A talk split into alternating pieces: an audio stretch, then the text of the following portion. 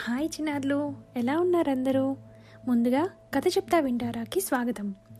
ఈరోజు మనం చెప్పుకోబోయే కథ ఏంటో తెలుసా? చందమామ కథలు అందరికీ తెలిసే ఉంటాయి కదా.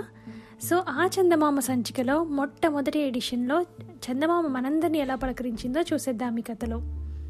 రెడీనా?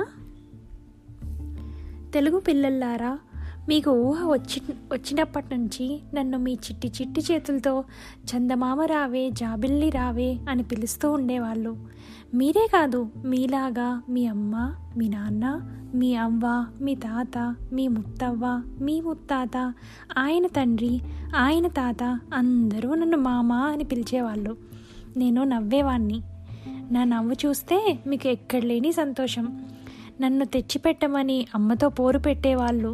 చూశారు, మీరే కాదు శ్రీరాముడు కూడా వెనక్కి ఇలాగే పోరు పెట్టాడు.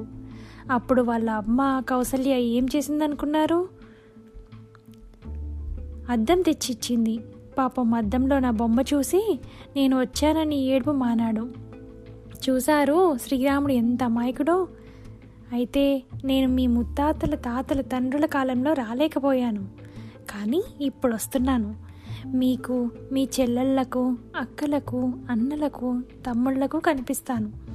క్రింద భూలోకంలో, పైన ఆకాశంలో నేను చూసిన వింతలు విడ్డూరాలు అన్నీ చెప్తాను.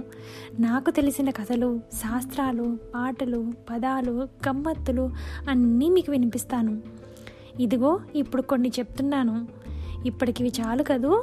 చాలకపోతే నాకు చెప్పండి, వచ్చేవారం వాటి అన్నిటితో మీ దగ్గరికి వస్తాను. ఇట్లు మీ చందమామ. బాగుంది కదా చిన్నారులు, ఇక కథ కంచికి మనం ఇంటికి.